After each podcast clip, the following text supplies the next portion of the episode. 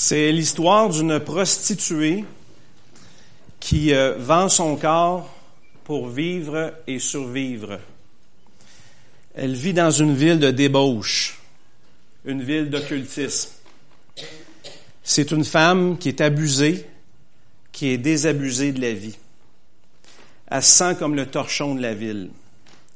Mais au fond d'elle-même, elle sait qu'il y a plus. Elle attend. Elle est patiente. Un jour, on frappe à sa porte. Deux hommes, mais deux hommes différents des autres, qui entrent.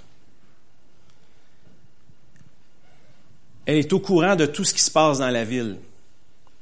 Son pays est en guerre et sa ville est sur le point d'être détruite.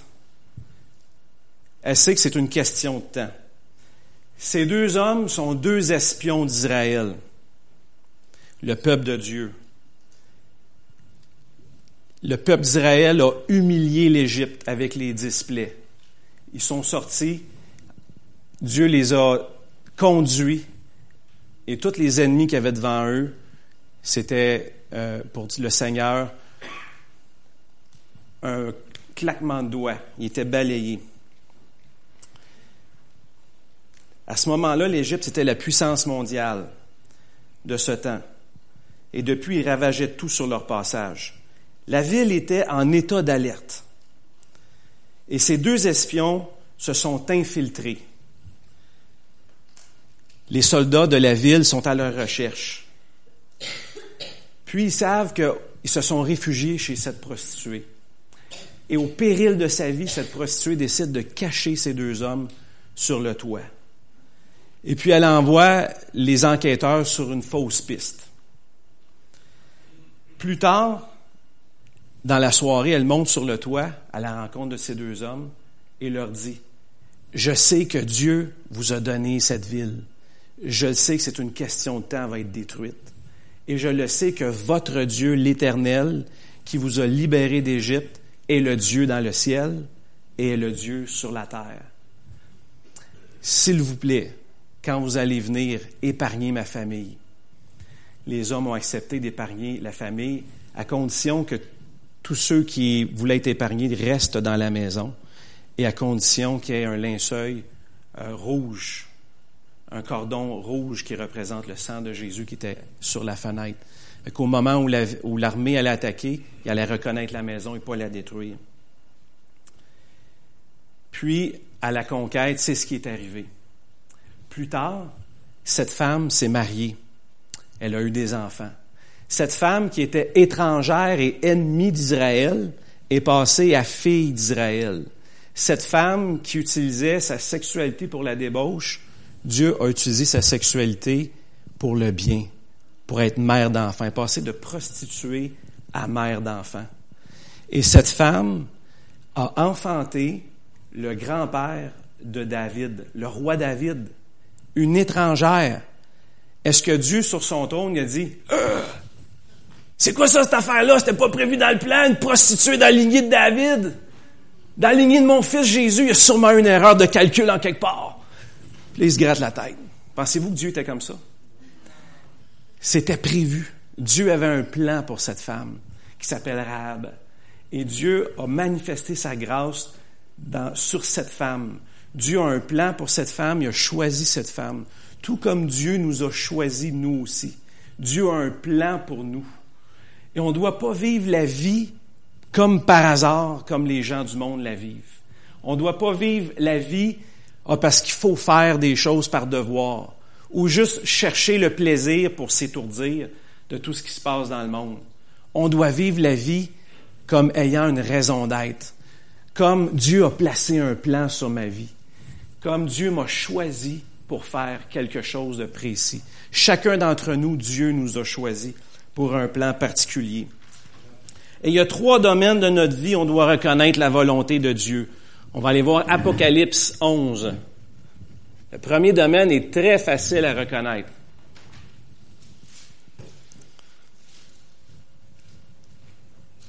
Apocalypse 11 nous dit,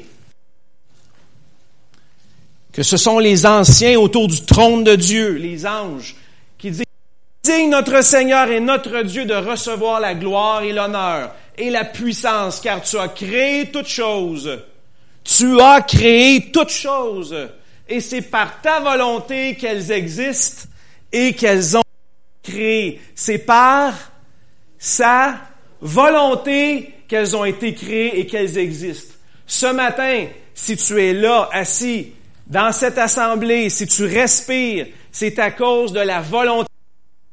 Dieu qui te permet de respirer, c'est Dieu qui te permet de vivre. C'est lui, lors de ta naissance, qui a soufflé sur toi un souffle de vie pour que tu naisses et pour que tu commences ta vie.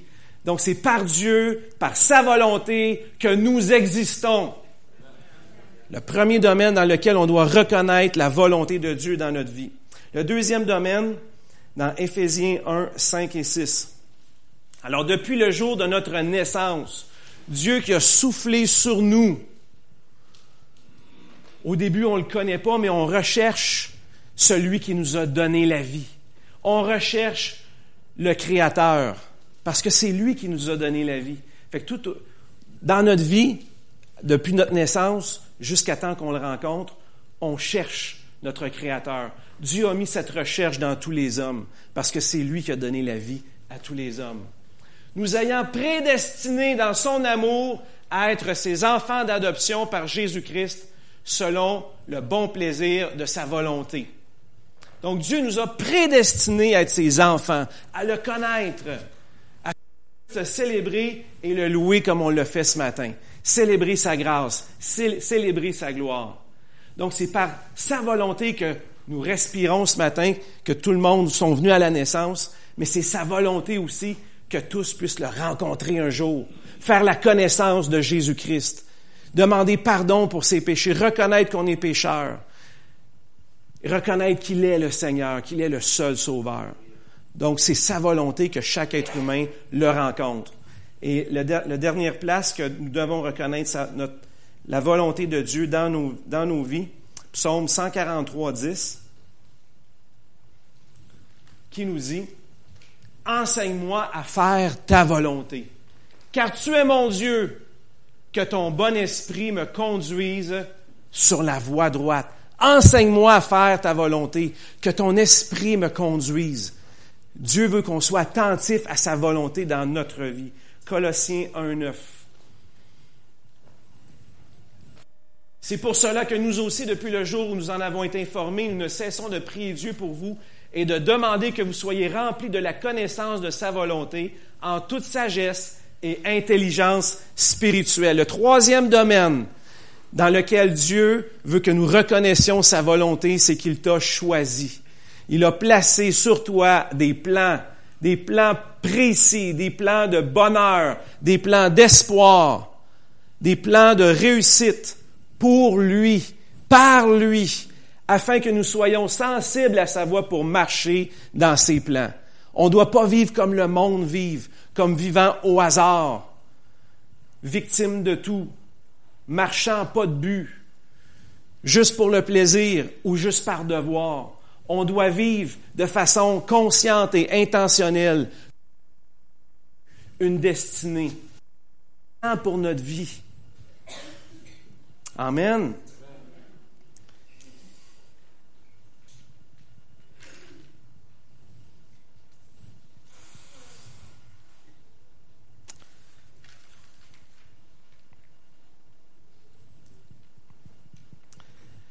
Dans le dictionnaire, la destinée, c'est une puissance souveraine.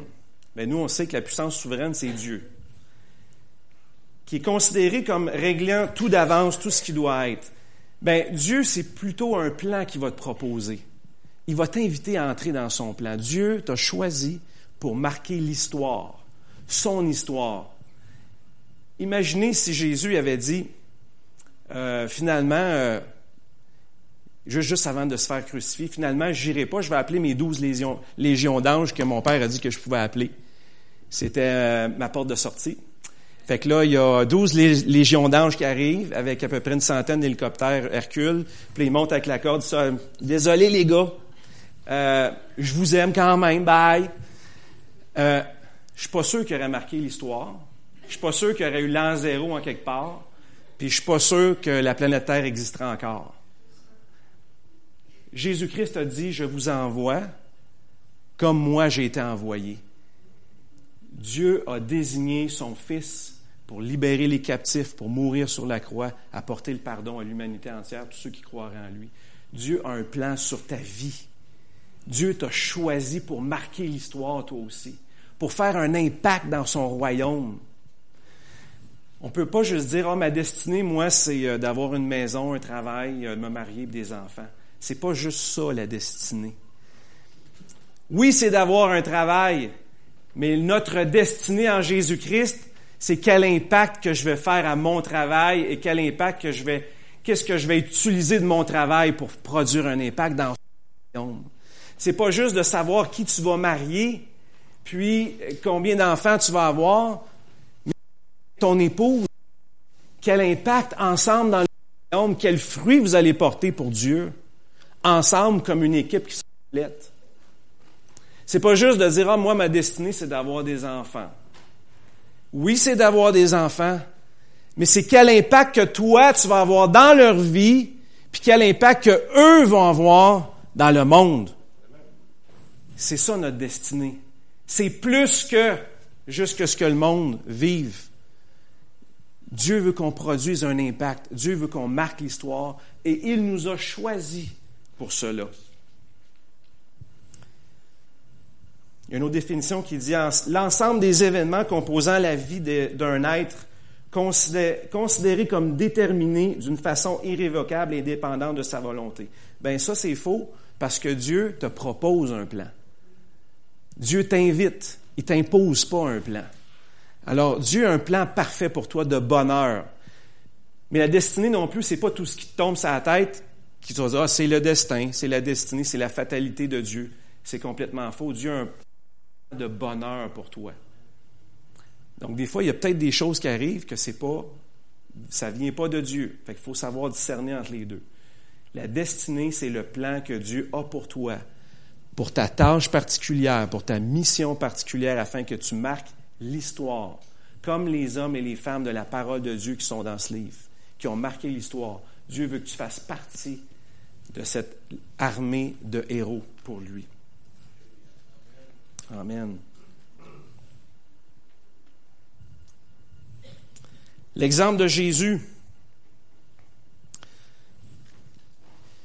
Dans Matthieu 6, 10, qu'est-ce que Jésus fait? Et a appris à faire toute sa vie? Matthieu 6, 10. Comment est-ce que Jésus priait, lui, à tous les jours? Que ton règne vienne, que ta volonté soit faite sur la terre comme au ciel.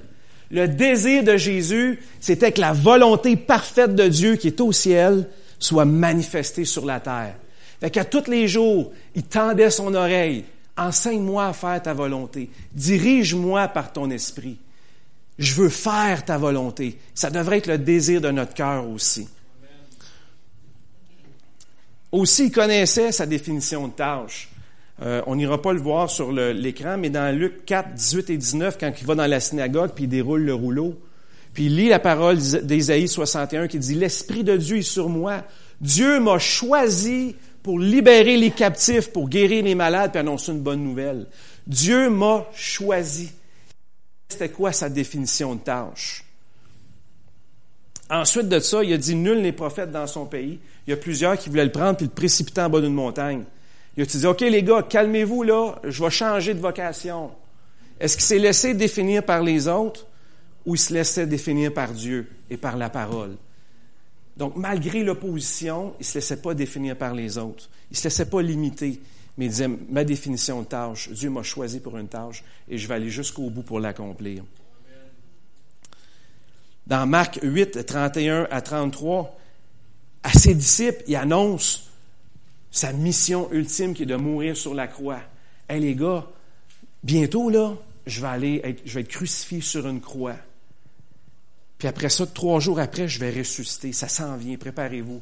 Puis Pierre, non, non, non, non, Seigneur, ça t'arrivera pas. Voyons donc, qu'est-ce que tu dis là? Qu'est-ce que Jésus a répondu? Arrière de moi, Satan. C'est pas ta volonté qui va être faite, c'est la volonté de Dieu qui va être faite. Dieu a un plan pour ma vie Et c'est ce plan-là que je vais exécuter. Jésus lui-même a dit que le Père m'a donné la permission de donner ma vie librement. Et moi, j'ai choisi de la donner librement. Mais il va me la redonner après. Donc Jésus avait le choix dans ce plan de donner sa vie ou de ne pas la donner. Et il a accepté le plan de Dieu. Toi, sur ta vie, est-ce que tu connais le plan de Dieu? Et est-ce que tu acceptes le plan de Dieu sur ta vie? Parce, que des fois, on peut recevoir une révélation de, la part de Dieu, puis oups, on n'est pas trop près, parce qu'on ne fait pas tout à fait confiance à Dieu encore. Mais comme Jésus-Christ, qui est notre modèle, lui a accepté le plan. Il a été jusqu'au bout pour marquer l'histoire. Jean 6, 38, qu'est-ce que Jésus disait aussi? « Car je suis descendu du ciel pour faire non ma volonté, mais la volonté de celui qui m'a envoyé. C'était son plus grand désir. Jean 4, 34. Jésus disait, ma nourriture est de faire la volonté de mon Père. C'est quoi notre nourriture aujourd'hui? Juste de travailler, d'avoir des activités, puis de se faire plaisir, ou vraiment consciemment dire, il y a un plan, Dieu a un plan pour ma vie, il y a une mission pour moi et je dois l'accomplir. Hébreu 10, verset 7. J'aime tellement cette parole de Jésus qui dit, Alors j'ai dit, voici je viens. Dans le rouleau du livre, il est question de moi pour faire, ô Dieu, c'est ce que Dieu demande de nous. Il veut pas des sacrifices ou des holocaustes. La seule chose qu'il veut, c'est toi. Toi entièrement. Que tu puisses dire comme Jésus, voici je viens, ô Dieu, pour faire ta volonté. C'est ce que Jésus a dit et c'est ce qui s'attend seulement de toi, que tu t'offres pleinement à lui pour faire sa volonté.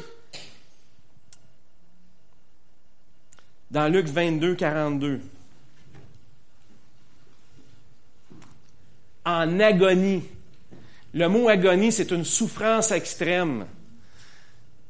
C'est comme quelqu'un qui se fait torturer. Jésus était en train de prier en agonie avant de mourir. C'est comme s'il vivait la croix avant que ça l'arrive il suait des gouttes de sang. Il aurait pu à ce moment-là dire, c'est trop fort, je refuse, je recule. Mais qu'est-ce qu'il dit, Père, si tu voulais éloigner de moi cette coupe, toutefois que ma volonté ne se fasse pas, mais la tienne. Jésus a été jusqu'au bout pour moi, a été jusqu'au bout pour toi. Est-ce que toi, tu vas aller jusqu'au bout pour quelqu'un d'autre? Pour marquer sa vie, pour changer sa vie parce qu'on ne sait pas si tu changes la vie d'une personne dans ta vie, peut-être que celle-là va, toucher la vie de dix personnes. Dix personnes et de dix personnes. Peut-être qu'à cause de toi, dans le royaume de Dieu, quand tu vas arriver, Dieu va dire, hey, tu as touché dix mille personnes par ta vie. Tu as marqué l'histoire de mon royaume. Entre bons et fidèles serviteurs. Quel est l'appel sur ta vie? Dieu t'a choisi pour quelque chose. Vis pas juste ta vie comme au hasard mais vis-la, vis-la de façon consciente et intentionnelle parce que Dieu a un appel sur ta vie, il a placé un choix sur toi. Tu as une mission à accomplir. Et on va terminer avec ces trois versets dans Romains 12, 1 et 2. Et je vais vous le lire dans la parole, on va lire ici, je vais vous le lire dans la vivante après.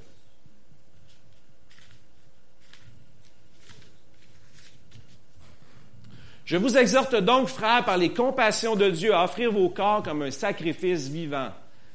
A pas un sacrifice mort en passant, hein, parce qu'on ne pourrait pas faire grand-chose. Un sacrifice vivant, saint, agréable à Dieu, ce qui sera de votre part un culte raisonnable. Deuxième verset. Ne vous conformez pas au siècle présent, parce qu'on est appelé à venir. C'est pour ça qu'on n'appartient pas au siècle présent. Soyez transformés par le renouvellement de l'intelligence afin que vous discerniez quoi?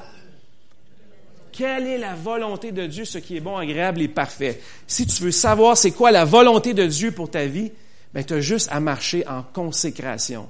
Ça veut dire que tu te réserves pour lui. Ça veut dire qu'il y a des choses que tu décides de plus faire dans ta vie parce que ça t'éloigne de Dieu.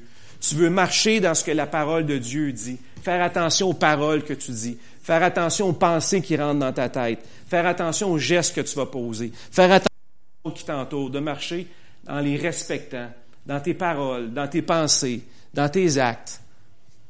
Donc, si tu marches en consécration, en communion avec Dieu, Dieu va te révéler son plan. Tu vas connaître sa volonté.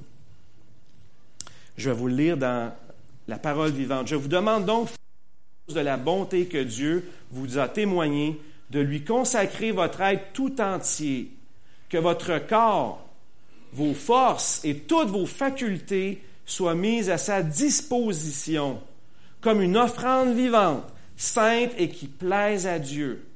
C'est là le culte spirituel qui a un sens, un culte logique, conforme à ce que la raison vous demande. Ne vous coulez pas simplement dans le, dans le moule de tout le monde. Ne conformez pas votre vie aux principes qui régissent le siècle présent. Ne copiez pas les modes et les habitudes du jour. Laissez-vous plutôt entièrement transformer par le renouvellement de votre mentalité. Adoptez une attitude intérieure différente. Donnez à vos pensées une nouvelle orientation afin de pouvoir discerner de vous. Dieu veut de vous. Ainsi, vous serez capable de reconnaître ce qui est bon à ses yeux, ce qui lui plaît et qui vous conduit à une réelle maturité. Qu'est-ce que Dieu veut de toi? Il veut, oui, que tu marches en sainteté. Il veut que tu le recherches. Il veut que tu le loues, que tu te nourrisses de sa parole, que tu sois à l'écoute de son esprit dans les temps de prière. Mais il veut aussi que tu reçoives ta, ta destinée, les plans que lui a pour ta vie, afin que tu puisses les accomplir. Éphésiens 5, 15 à 17.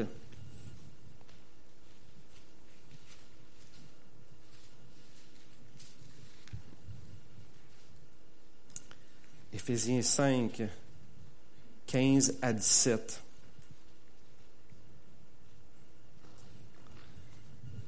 Prenez donc conduire avec circonspection. Circonspection, ça veut dire que tu regardes tout autour de toi pour être sûr que tout est correct. Pas juste à une place, puis dire tout le reste, je le garde caché dans mon garde-robe, il n'y a personne qui le voit.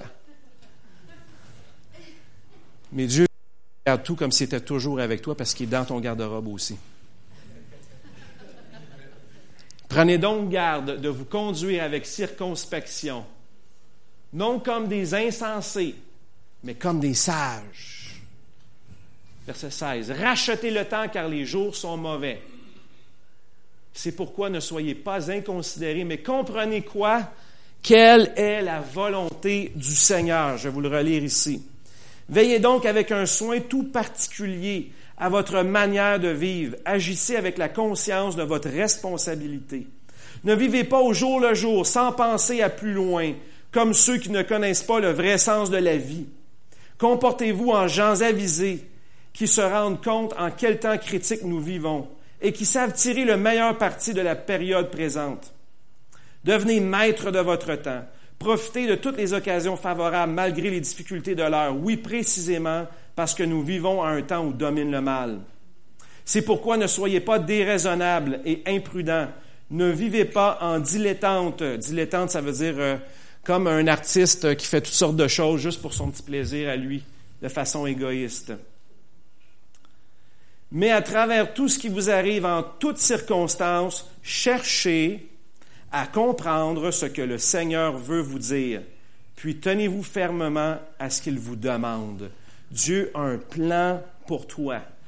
Cesse de vivre et survivre comme les gens du monde, qui font les choses, comme j'ai dit, par devoir ou par plaisir ou par hasard, sont dans un tourbillon, sont comme des balles rebondissantes qui revolent partout. Ils ont plein de directions, mais il n'y en a aucune qui s'en va à bonne place. Dieu a un plan pour ta vie. Sois conscient de ce plan. Marche dans ce plan. Recherche ce plan. Et ne perds plus ton temps à faire des choses qui sont hors de ton destin. Parce que Dieu t'a choisi pour marquer l'histoire. Dieu t'a choisi pour marquer l'histoire. Et on termine avec 1 Jean 2, 15 et 17.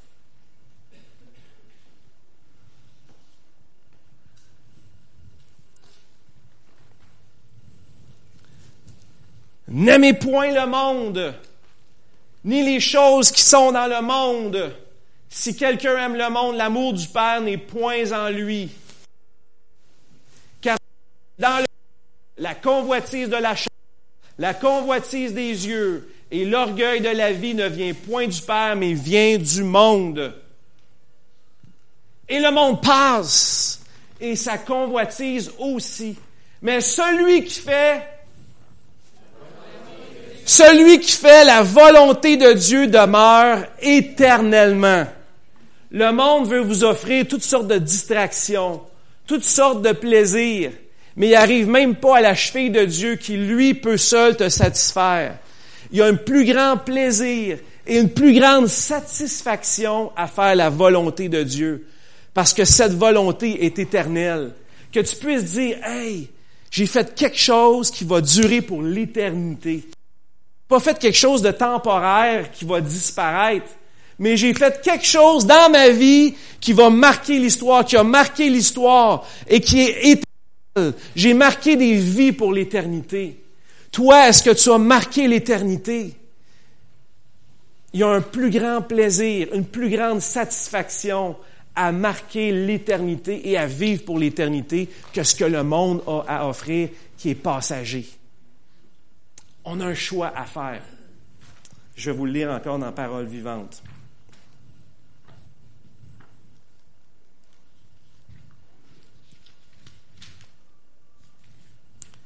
N'aimez pas le monde, ni rien de ce qui fait partie du monde. Si quelqu'un aime le monde, l'amour pour le Père n'a pas de place dans son cœur. En effet, tout ce qui fait partie du monde, les mauvais désirs de l'homme, livré à lui-même, la soif de voir et de posséder ce qui attire nos yeux, ainsi que l'orgueil inspiré par la richesse et la puissance, tout cela ne vient pas du Père mais du monde. Or, le monde, avec tous ses attraits, est voué à la disparition. Tout ce que les hommes convoitent passera, mais celui qui accomplit la volonté de Dieu demeure éternellement. Est-ce que vous voulez que vos actions soient retenu et reconnu pour l'éternité? Amen. Dieu a un plan pour ta vie. Dieu t'a choisi pour marquer son histoire. J'avais dit que je, finirais, mais il m'en reste un.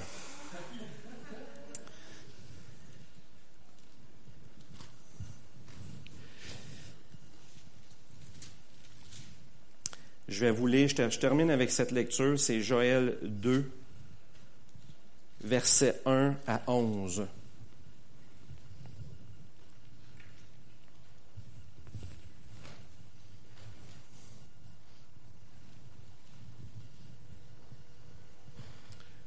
Sonnez de fête en Sion. Faites-la retentir sur ma montagne sainte. Que tous les habitants du pays tremblent, car le jour de l'Éternel vient. Car il est proche jour de ténèbres et d'obscurité, jour de nuée et de brouillard. Il vient comme l'aurore et se répand sur les montagnes. Voici un peuple nombreux et puissant, tel qu'il n'y en a jamais eu et qu'il n'y en aura jamais dans la suite des âges. Devant lui est un feu dévorant, une flamme brûlante. Le pays était auparavant comme un jardin d'Éden et depuis, c'est un désert affreux. Rien ne lui échappe. À les voir, on dirait des chevaux. Et ils courent comme des cavaliers. À les entendre, on dirait un bruit de char. Sur le sommet des montagnes où ils bondissent, on dirait un pétillement de la flamme du feu. Quand elle consume le chaume, c'est comme une armée puissante qui se prépare au combat. Devant eux, les peuples tremblent, tous les visages pâlissent. Ils s'élancent comme des guerriers, ils escaladent des gens de guerre. Chacun va son chemin, sans s'écarter de sa route. Ils ne se pressent point les uns les autres. Chacun garde son rang. Ils se précipitent au travers des traits, sans arrêter leur marche. Ils se répandent dans la ville, courent sur les murailles, montent sur les maisons, par les fenêtres. Eux, la terre tremble.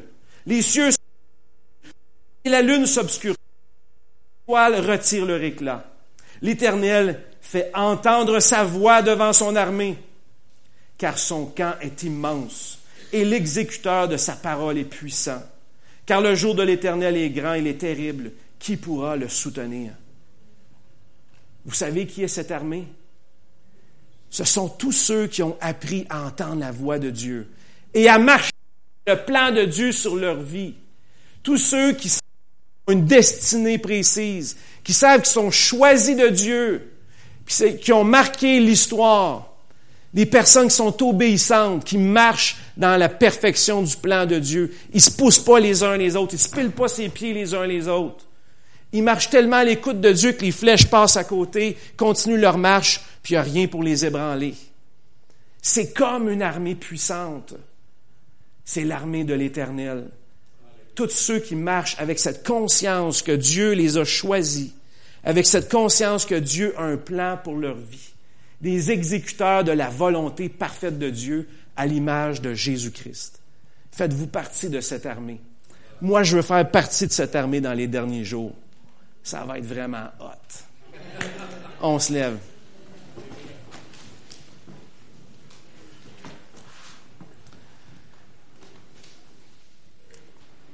Merci Seigneur pour ta parole et ce matin, nous voulons te dire que nous ne voulons pas vivre comme à l'aventure, comme les gens du monde vivent.